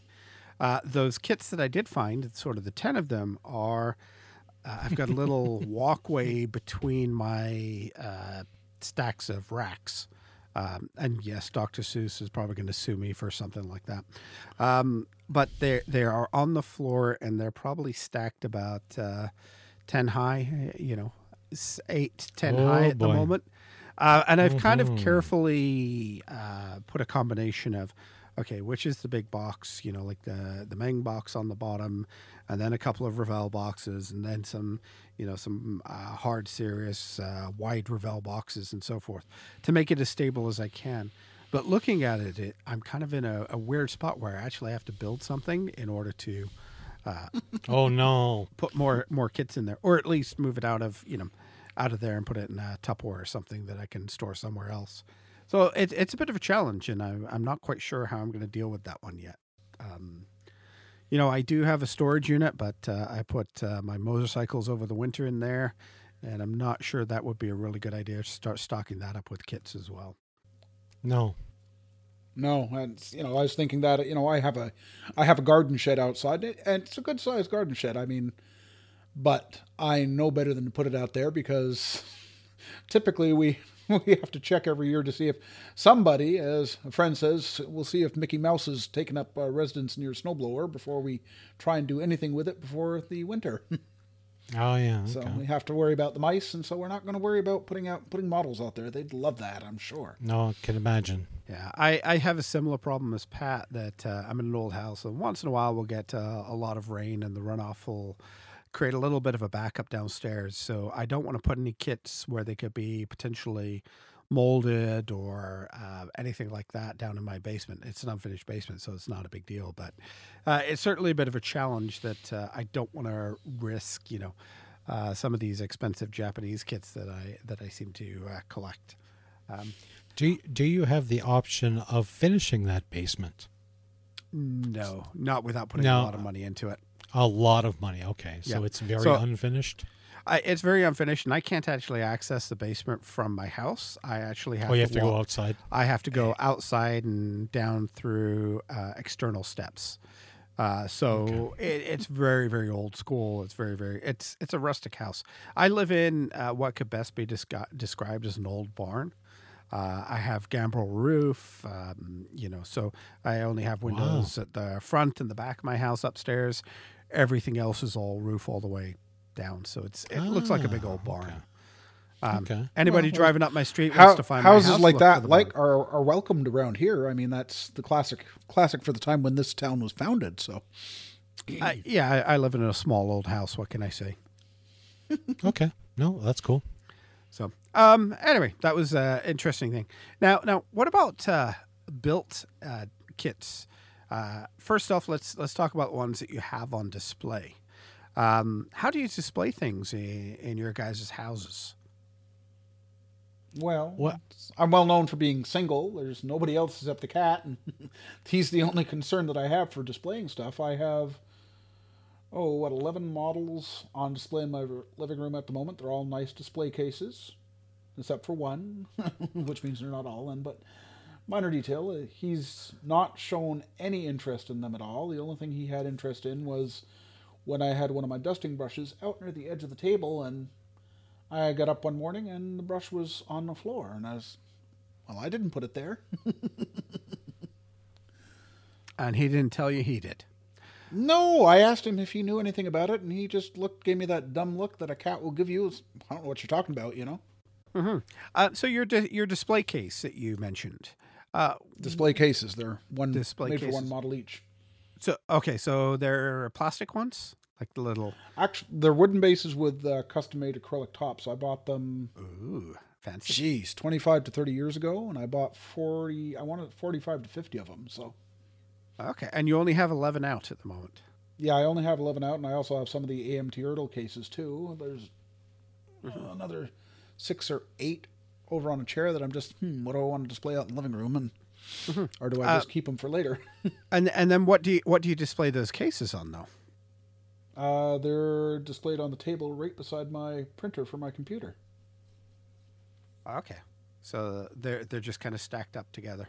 Yeah, they're just all stacked up together. Yeah, they should could could be done otherwise. Should be done otherwise. I mean, I have a very nice hutch that my mom had, but you know, there's still memories of her and dad with the stuff that's on it. So yeah, I kind of can't can't part with that just yet. I guess.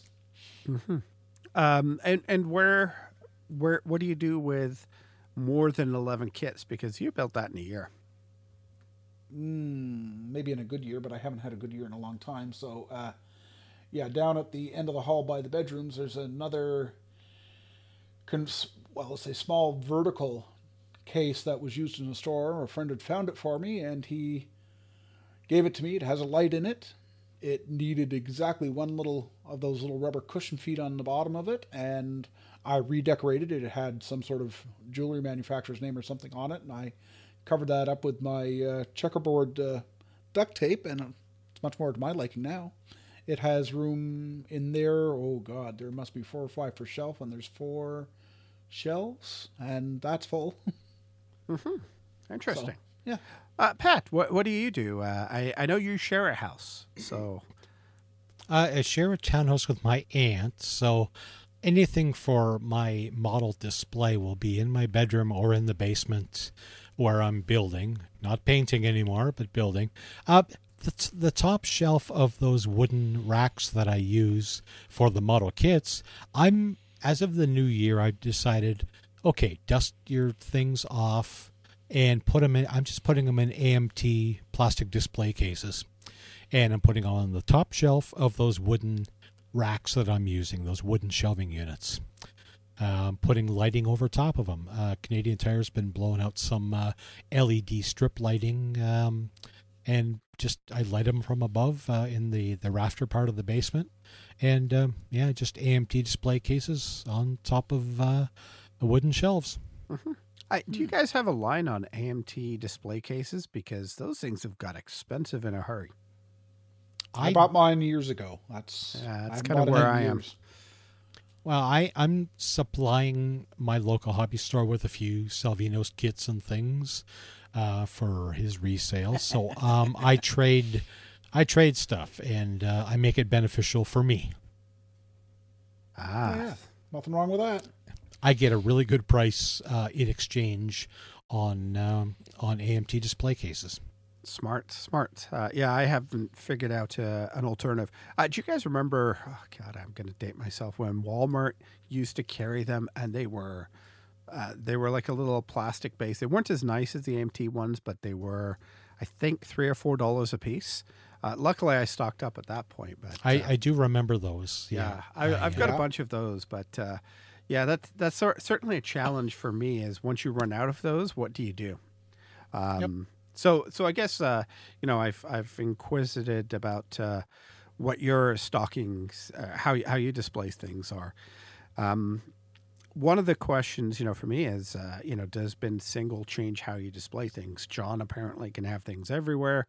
Pat, you're not allowed to, and I can get away with some things. So, um, you know, uh, the single the single guys or the guys with a model building room, uh, count yourself lucky at this point. Uh, my bo- my model building room is full. I don't have a lot of uh, display room in there.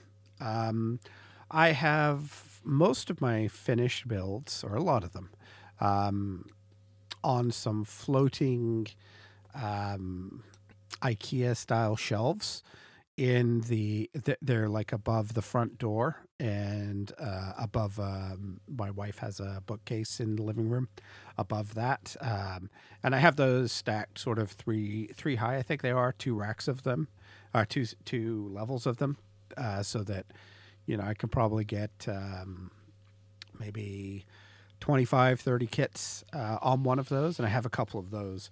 That's where my finish kits go unfortunately they're not well lit um, they kind of go up there to die, but uh, I, would love to have a better way to store those. Um, you know, the, the, the thought of being single. So when my wife and my stepdaughter moved in, um, I got rid of a lot of my uh, collectibles, shall we say. Um, in mm-hmm. order to do that, um, I had a bunch of um, the IKEA. They have those little glass four four sided glass shelves uh, and mm-hmm. I sold off all kinds of those that I had everything from my Star Wars collectibles uh, to some of my Lego to, you know, all, all, all the hobbies because, you know, it's me. That's what I do. Mm-hmm. Mm-hmm. mm-hmm. Um, and, and, I'm down to a, a very minimal, and this is kind of out of the way. I, would love to have, again, small house, um, not a lot of space. I'd love to have a hutch or something like that that I could actually really display them. I don't have anywhere that wouldn't be in the way. Uh, so it's it's a bit of a challenge for me as well. Um, you know, I, I do have to thank my wife. She's extremely understanding. And, uh, you know, as well as those shelves, I do have um, two uh, racks or two, two of those IKEA um, shelves with uh, collectibles in there, including, you know, some of my uh, more expensive diecast. Uh, I've got like the Tamiya uh, 112th uh, Ferrari, Enzo Ferrari, that they came out with um, the diecast version that came in the, you know, the four foot wide case. I'm sure you guys remember that one. Uh, I have that hmm. in there. I have some other really cool stuff that I've collected over the years. Uh, but Star Wars, uh, Star Wars lunchbox. I I actually sold off all my Star Wars stuff. Oh no! My goodness! Wow. I'm I'm a purist when Disney bought them, and uh, ah. Uh, yes, the, there's a whole rant on Star Wars coming. Um, when Disney bought them, they, today. Do we want to go there?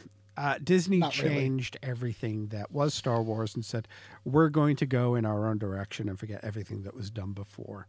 Uh, so I got disheartened and th- and sold off everything. Uh, yeah, I heard th- I heard that from the nerds. I mean, the aficionados. hey, if I was in LA, I'd be sitting in Star Wars land at the moment. Um, so yeah, I'm definitely oh, that's on the right. nerd side of things. Yep, yep.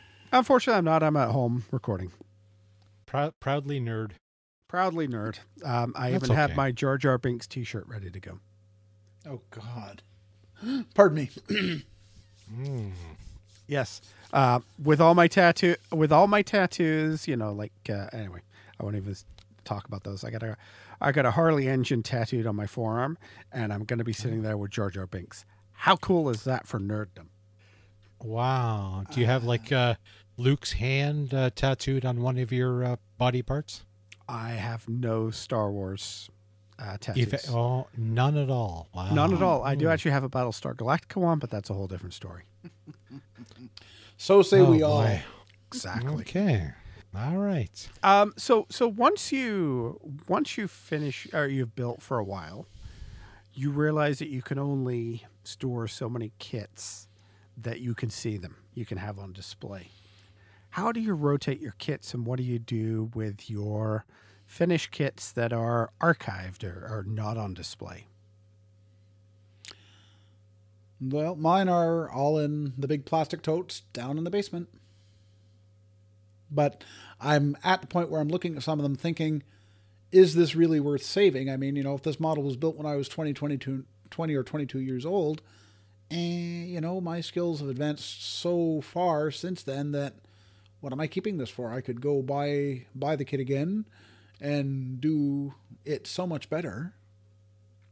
So huh. then becomes a question: Am I saving it for parts? Am I saving it for memories, nostalgia? I don't know yet. I haven't got into that yet. mm, I lost a lot of my built ups in the flood, so I don't have any any don't have a lot of them sitting around. I haven't rotated yet Uh, I'm up to 30. I just bought another set of AMT, half a case. I buy half a case every couple of weeks of AMT uh, display boxes, and I'm putting them. I'm up to, I think, 32. And I still have room for more, so um, I'm going to keep going until I have. I'm totally full of AMT uh, display cases. Oh, very nice. Then I'll then I'll probably shove them in promo style boxes. You can get them at the local card store, um, and uh, put them. If you have a local card store, We do, yeah. We've got a couple of uh, got a couple of uh, hockey, baseball uh, card type stores, and uh, I can always get the uh, get a custom size. They have all kinds of different sizes, and I just like the more solid promo boxes or those boxes rather than the promo boxes. They're uh, a little better, and then I may save them. I may just toss them off to the uh, nephews or something if they're interested, or they may uh, they may get tossed. But um, I don't I I don't need to save stuff so much anymore. I'm getting away from uh, hoarding, getting away from saving stuff. Oh, Pat, I think you've just got yourself off this show. Uh, we're, Yeah, we're hoarders. I know. I, well, there has to be a balance, Mhm. and I'll, I'll be the voice of reason, and uh, I'll I'll provide the balance. Oh, I, I need some balance in my life. Um, Mm. Yeah, for for me, I found that um, uh, I get from Michaels when when they're on sale. You can get um, their scrapbooking um, plastic cases. They're they're kind of like a standard Rubbermaid uh, snap case. You know that has the two parts that uh, scissor down. Uh, but because they're for uh, they these um, I'm not sure what size they would be, like the full size pictures that scrapbookers use. Uh, they're a big square uh, and they're tall enough that they actually fit cars in. Um, and I can fit, I think, five cars, five or six cars in one of those. Oh wow, okay. Uh, and you know they're they're not as secure as singular storage, uh, but they're you know they're probably about uh, fourteen, maybe twelve to fourteen inches wide.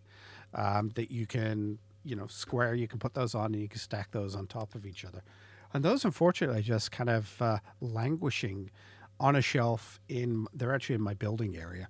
Um, so they don't get looked at uh, very often. They're kind of hidden behind some more die-cast and and other uh, collectibles that I have related to to model cars.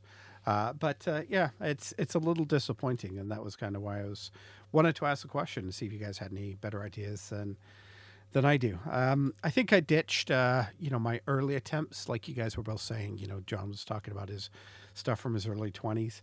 Uh, I got rid of those. Uh, I think I have some of them around, but they're they're not on display. They're probably thrown in a, a box full of dust and ready for the garbage.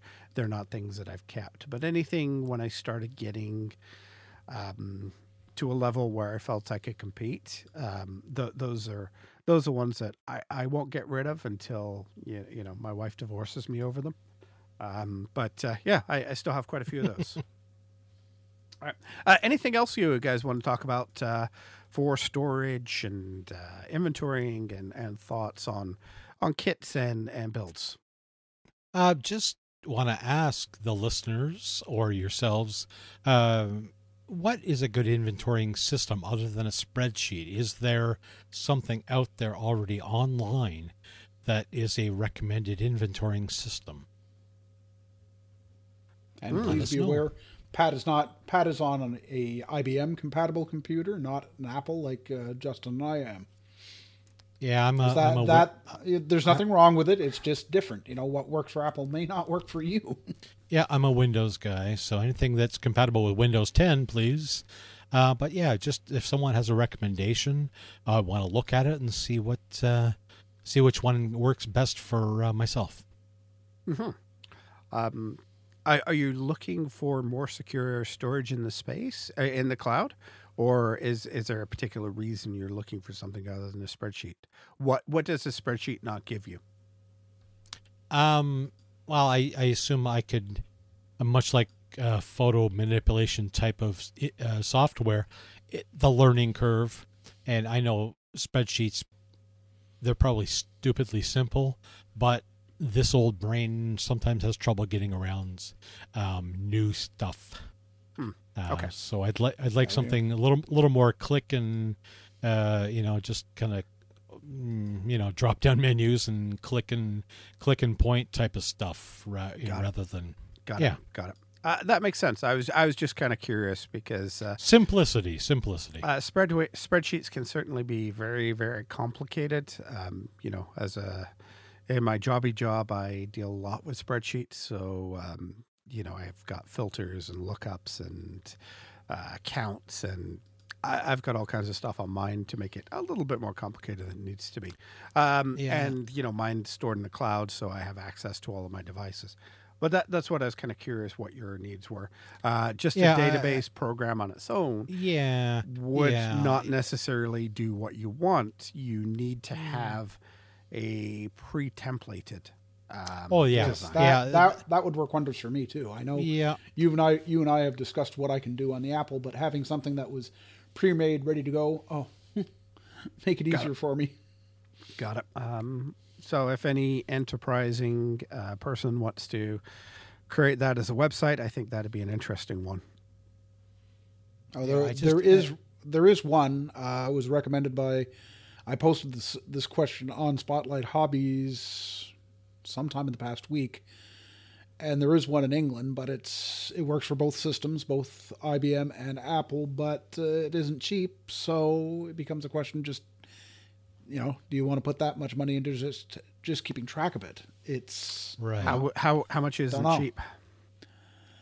oh, I didn't look, but I saw. You know, I don't remember. I should say I looked and said, oh, yeah, um, no, That's not that's not free enough for me. No. yeah, I that understand. that well, that's part of it. It's you know, I, it's, yeah, I, I'd like I it to be of the three of us, I'm in the middle between Pat and Justin for what I make, and if I'm going to spend it, I got to know it's got to work exactly how it's supposed to work for me, Mhm, mhm. just how it is. Yeah, that's a tough one. So you know the the you narrow down the criteria. You want something that's pre-made for you, that's free, and that works uh, on every device that you have, Apple or PC. Um, there's there's a business case in the in the making. Oh, Mhm, mhm. Uh, not so much. Okay, no worries. Anyway, uh, let's move on. Um, we've got a question this week from one of our listeners, uh, Rick Henderson. Hey, Rick, how you doing? Um, his message to us, uh, I, I replied. We talked about it a little bit offline, but I thought we all had different opinions, so it was worth kind of repeating when we could talk about it. Uh, Rick, uh, Rick's uh, message to me was, "I'm 63, getting into building scale cars and trucks. My question is, can you prime and paint over chrome, or do you have to strip it first? And if so, how?" And he said thanks, and that he loves the podcast. So uh, th- that got you in just because you love the car, the podcast. Thank you. Uh, so, guys, um, we we as most things that we do, we disagreed on this one. Uh, so let's talk. Who wants who wants to take the first shot at uh, what what is uh, your your thoughts, and then I'll give you the right answer. Okay. Can you prime and paint over Chrome? Yes. Um, should you? Hmm. It's up to you. A lot of Chrome that I find in kits has mold lines and parting lines and things like that that should probably be sanded out, and therefore you're going to compromise the Chrome that's there. So, um, I've done it. I, I've painted, I primed and painted over Chrome, and uh, it looks just fine and uh, I have stripped it. And uh, you know, there's always that clear coat that you might want to get off there just for a little bit more detail, if you're, or if you're taking, you know, but it's mostly the uh, the um, the mold lines that you want to take out. Um, you can do it. Um, I've done it, but I uh, might as well strip it, and it's easy off. Uh, or bleach, actually, people use uh, just basic bleach to, and that gets rid of that that gunky clear coat as well. Oh, Pat, you kind of went the, the middle route on that. Before you were you were a little more uh, hardcore on the paint over it side. Well, you can, like I said, I oh I admit very much uh, that I've done it. I you can and I've done it, but yeah, I had to think about it and uh, just wanted to spoil your uh, your plans a little bit. Ah, you, you you certainly did that, John. Tell me how you do it. Well, I guess it depends, depending on whether it's a small part or a large part. It's you know we're talking about chrome. They're generally small parts. Uh, you know, if you're looking, for example, a modern wheel where you have a mixture of chrome and black, for example. If you're, you know, the black, I'll leave the chrome and just paint over the black. If it's something again small like a shifter, uh, yeah, I'm just going to leave the chrome and I'm not going to strip the all, strip the chrome off and then take off all the mold lines. No, nobody's going to notice that anyway. So that's how I do it. Do I do I prime? I've never primed over when I was painting over, pri- well, pr- painting over chrome. So Hmm. yeah, I know it's wrong, but you know if you're expecting to get a body quality paint job out of it, I mean there there have been a few. I'm thinking of a Tamiya race car I have at the far end of the hallway that has a large chrome piece on it, but that's it was separate if memory serves. If you, but uh, that gets us off it. If you know you you're expecting uh, show quality paint job for painting over chrome, no, that's never going to happen. If you leave the chrome on, you have to make it go away. Yeah. But it, is what it is. Yeah. Uh, so so in essence, um, you guys are saying it can be painted, but depends what it is. Yeah, And essentially. yeah. likely stripping it is probably going to get you the better result. Yeah. Um, given the given the question, uh, you know, I, I I think you do have to strip it first. You know, as as John said, there's a couple of details you can get away with painting over chrome. Um, one of the big questions that you that that comes to my mind is um, the bonding of the paint. Paint needs a little bit of tooth to bond to. So chrome is is very very shiny. Uh, it's very very glossy in most kits, and I think if you if you paint over that, it's the, the the paint will sit on top of that gloss coat, and potentially will be not handleable as well. You know, it could come off, it could scratch much more easily than if it was actually something that bonded to the undercoat. If you're doing anything big, if you're going to re-chrome something, strip it first. You know, if you've got a big, if you if you've got um, uh, uh, a bumper, for example, that uh, has a big line through it, sand the line down, strip the rest of it off. Um, I I don't mind going down to even uh, just the uh, the the base coat that's on there. Um, I will prime it though. Um, in most cases, when I'm redoing chrome, uh, I haven't done the Molotow on anything large like that, so I'm assuming let's let's talk larger stuff first. Uh, I will I will strip it down. I will prime it. Uh, I will then top coat it with um, uh, black, and then I'll use the trusty Alclad on it, and, and I'm pretty happy with the results of that. Um, can you get away with if you if you're going to choose to paint over the chrome? I would suggest that you at least sand the chrome first. Get some tooth for the paint to strip to, or to to stick to, because if you if you don't, I think the biggest problem is that you're not going to handle that. And and if you've if you've ever um, realized how many times, you know, let's say it's bumpers or a front clip, when you're assembling your model kit, how many times you actually touch something like that, um, it can it can come off pretty quickly. You've got to be very very careful about handling it if you paint on top of it first. So Rick, uh, hopefully that answers your question and gives you at least three different answers. Um, all of those coming down to it depends on the size of it and uh, what you're looking for. Um, but the best way to do it is strip it. You can get away with it in small cases, or if you're willing to take a risk that it's not going to uh, set up quite as nicely. All right. Any other thoughts, Okay, guys, on that? Not on that, but we, can we go back to our database software for uh, keeping track of our kit, kits? Oh, sure. I'm not editing that. We're, we're not editing that back in. We're just going to go straight. Okay, that's fine. We're going to uh, the the software is called Kitbase. It's done by a company in England, and according to the website, even though I was told differently, the website says it's only for Windows. So that idea is out, and it's at fifty dollars US for it, which for us Canadians would mean more like seventy or seventy-five dollars Canadian. Yeah. Yeah, and then it becomes really a question: Do I really need that to, for that. Well, you can actually run Parallels and a virtual Windows machine on your Mac, John. Well, that's true, but You only need a Windows license and a Parallels license, so you know it's only about probably two hundred and fifty bucks to get it on your computer, sure. No thanks. and it's made for Windows, so we know what that means. Yeah, lots of trouble, which is why I changed to Apple to begin with. Yeah, after after this morning, we we started uh, a few minutes late because a Windows machine on the podcast was having some challenges. So Mm.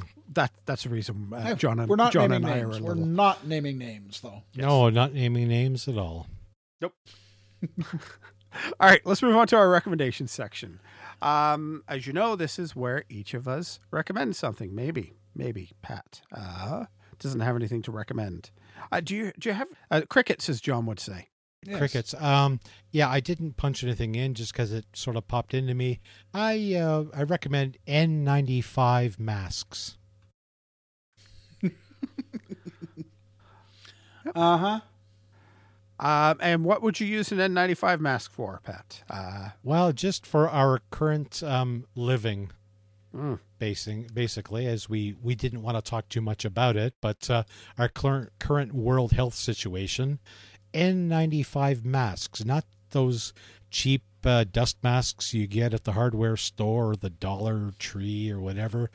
N95 are uh, apparently the uh, the ones that our healthcare uh, workers are using. So, no, for recommendations, um, other than that, obviously, is um, I haven't haven't done much recently. I haven't even I still haven't watched The Mandalorian yet. I haven't. Uh, um, I- I'm in the I- I same kept- club.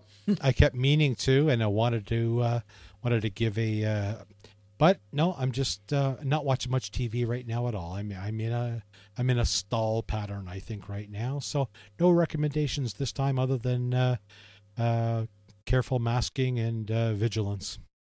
definitely. Um, would you guys wear your model car paint masks outside if you needed to? Because I don't. I you know I was just curious. Yes. Yes, if I if I absolutely had to, yes. But otherwise, I mean, I thought of it, mentioned it to a friend. They died of laughter on the spot and said, "Yeah, you walk into a store like that right now, somebody's going to call the cops on you. Oh yeah, yeah, definitely. There's no questions asked." Yeah. I don't think so, but uh, you know, I, I, I don't think Well, you have if, too careful. if they don't call the cops, somebody's going to be taking pictures. There's no questions asked. And you'll you'll end up on the internet with Yeah. um, yeah, exactly. And no, uh, no, you'll be attached um, to some weird meme and no, don't yeah, need that. Uh, a respirator style uh, mask, if I had to, absolutely. Like if it were definitely, you know, eh, but um, yeah, eh, I I I would wear it with my speedo. How about that? and your freshly washed hands. And my f- obviously freshly washed hands well, with why soap. why not bother? Why bother with a freshly washed hands? Put on your nitrile gloves and go go from there. Well, now I was reading something late last night or this morning that if you leave gloves on too long, that your hands will stay moist and they'll attract uh, the uh, The germs, the the, the virus. Um, yeah, it'll attract the virus, much like touching your face. Don't touch your face, people. All my friends, uh, and you'll be surprised how many times you touch your face a day Oh yes, or, e- or even in an hour or whatever. Um, so, uh, you know, again, we, Justin didn't want to talk much about the uh, the COVID nineteen, but um, that's my recommendation: is just N ninety five masks and uh, and please be vigilant. John, what's your recommendation for today? Okay, I actually have been sitting on this one for two or three weeks. I'm recommending ScaleMates, www.scalemates.com. That's basically it's a database on kits. Okay, it sounded like a dating site for um, small people. Dating site from scale modelers. Uh huh. No, Oh boy! some of us could use that, but it's a database of model kits showing, from what I can see, I haven't really d- dove into it properly, but it sh- shows, you know, for example, the Chevy LUV street truck that has just been reissued. It's listed as 2020 with changed parts. It shows the new box art. The Revell 29 Model A Roadster 2 in 1 2020 changed parts with the new box art. So, you know, you get your idea what you're getting into. If you're wondering what it looked like way back when and what scale these things are, hey, why not? Now, Hey, John, Now can I you tell you something? Sure. Uh, this thing has a the the last tab at the top is a thing called a stash manager, and it is an online database to keep track of Oh, your collection no. of kits, aftermarket sets, books, and paints. Well, holy Oh, shoot, cow. I hadn't seen that. Okay, well, I guess I. Well, well, well, well, well, well, well, well, well, well, well, yeah. Oh so boy. I guess okay. if I and there's a YouTube video at the bottom explains how it works. Uh, well, there we go. Links to projects, links to collections, links. Wow. Uh, yeah. It doesn't have to look at support one of paper things. models, RC models, or railway models. Minor detail. Ah, Uh, ah. and it, it is only online, um, but you can export for your own uh, offline copy. You can export to PDF, uh, CSV. So if you export to a Ah. CSV, you can actually bring it into Excel. Uh, there's a video down at the bottom of the page. I, I think you solved your own problem here. I have no idea if this. a Yeah, I think to I this, did. but wow, thank you very much. Yes, thank you. thank you for noticing that, Justin. Well, if, if you actually look at, yeah, you know, it says it right on the tin ScaleMates, a scale modeling database, Database slash dash man- Danish manager. Dash monitor. Yeah. So, all right. Ah. Uh, let's let's go.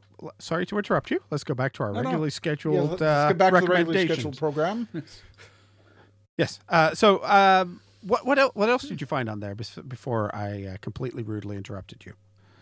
Uh, well, as I said, it's a I've hadn't noticed the stash manager, but the database shows you, you know, your kits, what what when this particular box art box art version of it was released, tells you if there's new pieces, so forth and so on. It's really quite informative. I mean, I learned, you know, some of my uh, grails that we talked about last time. I learned exactly what year they were issued, which I had no idea of before. I could guess, you know, but now I know. Very very interesting. I'm just actually taking a look at it. Uh, this is a company from Belgium. Um, I'm just trying to look at uh, what they do. somehow get the feeling we're all going to be really interested in this now. yeah, well- I'll, I'll say. Mobile the, the only even. concern that I do have is 100% free. Yeah, well, th- if if you're Yeah, if, I know. if you're not buying it, you are the product, uh, and that's you know the Yeah. only thing that does scare me a little bit. I'm very cautious about uh, online um, databases and things like that. It's uh, you know very interesting to see though. and Certainly worth looking into a whole bo- a whole lot longer of how they're using your data. And uh, you know who's really that interested in how many kits I have? What does it actually tell them?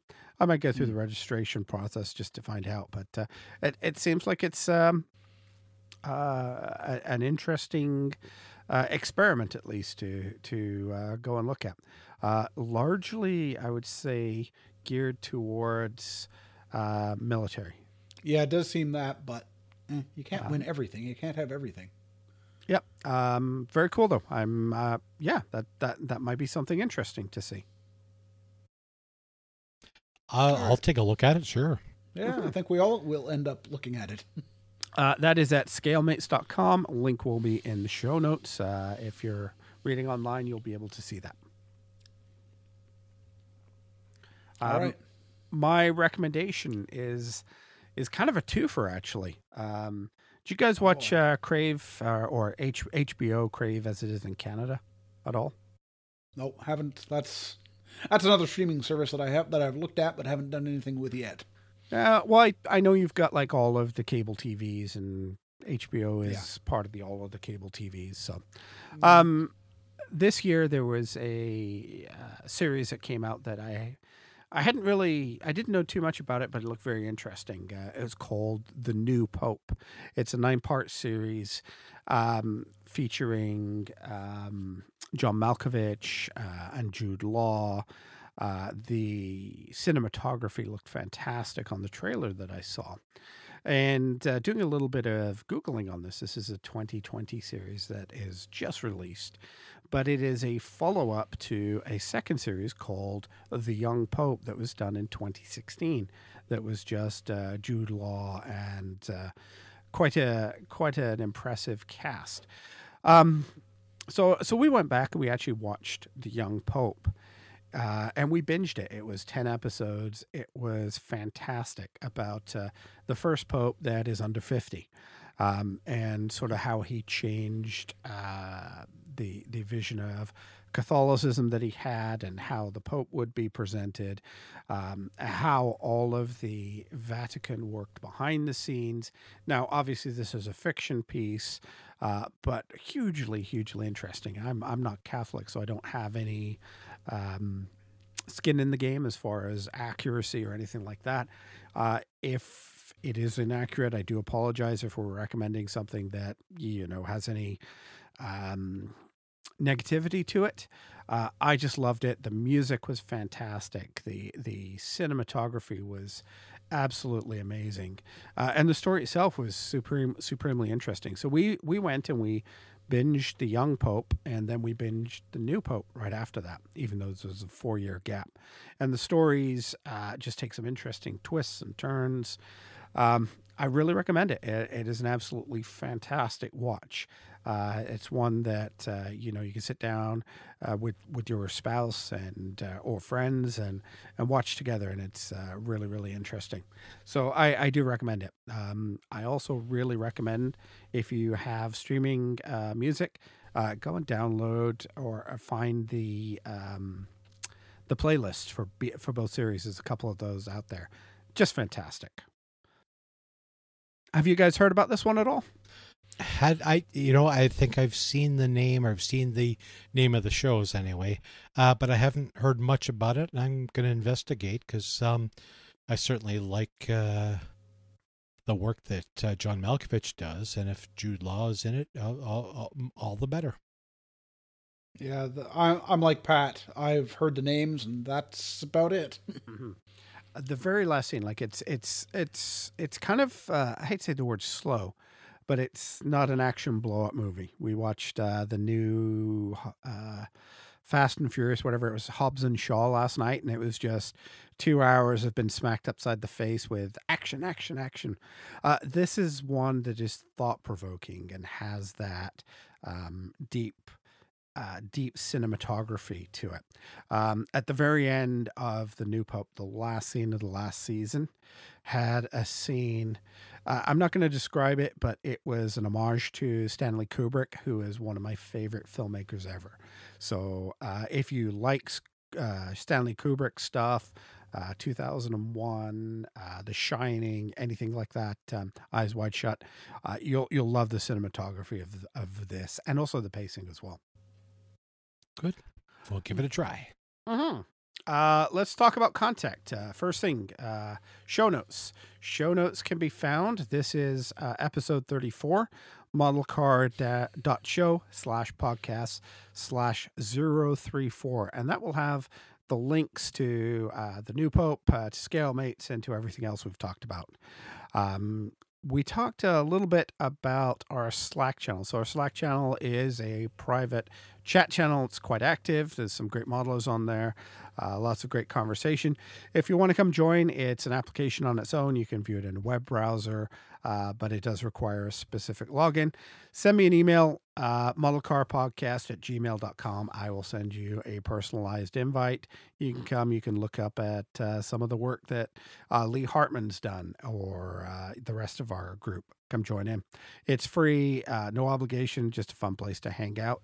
And you see things in the right order. We also set up a Facebook group uh, that is gaining traction as well. Uh, we're looking at, uh, I think there's uh, over 50 people in there where people are starting to uh, share information about their birth year builds. That is at facebook.com slash groups slash model car podcast. that will also be in the show notes as well. Pat, where can people find you? Um, the usual uh, places, Facebook mostly. Um, I do have Instagram. Um, uh, I didn't prepare for this, but um, I, I I'll send a uh, well. You have a an image of my uh, my uh, my card, and I'll uh, throw that in there. Mm-hmm. Uh, so the easy way to get there, the easy way to get to Pat, uh, type into your browser patredmond.ca. Yeah, sorry, I keep forgetting about that. Yeah, That, that will take you to a website that has links to everything of Pat's, from his Focky account to his social media. thank you very much because I don't manage that, and uh, that's something that you take care of, and I appreciate that because I don't have the uh, skills. But um, yeah, just type me in under CA for Canada. Yep. John, what about you? Easiest way to find you. Easiest way to find me is at johndezan.com. Oh, there you go. There you go. That was See, that's a good throw. That's a good throw. That's That, that was simple. Uh, and again, that uh, that's a landing page on our website that has information uh, about all of our hosts and how to get in touch with everybody. Mine, uh, my website is justintwyford.com. That's got links to all of my current projects and my social media as well, uh, and is surprisingly not hosted on our website. It's actually uh, my own uh, website because, you know, why why do things easily? Uh, our website, Yeah, of wow. course, is uh, uh, www.modelcar.show. We're on Facebook, Instagram, and Twitter at Model Car Podcast. Many thanks to our Patreon producers for this episode Chris Martin, Pat Redmond. Thank you again, Pat. Alex Thomas, Mickey Gerace, Scale Finishes, and Classic Truck Modeler Magazine. Uh, we really appreciate your guys' support uh, for keeping us going. And uh, I think that is it. Uh, we've had just a short little two hour conversation. Uh, probably a little bit of that uh, will be shorter than that by the time you get to hear it. Uh, but thank you so much, uh, Pat. Thank you for joining in and chatting with us. Uh, hopefully, you've had fun. Uh, anything you wanted to add before we close up the show? No, no, just always a pleasure. And uh, There you go. Mm-hmm. John, anything you want to talk about? No, sir. All right. Well, in that case, say goodbye, John. Goodbye, John.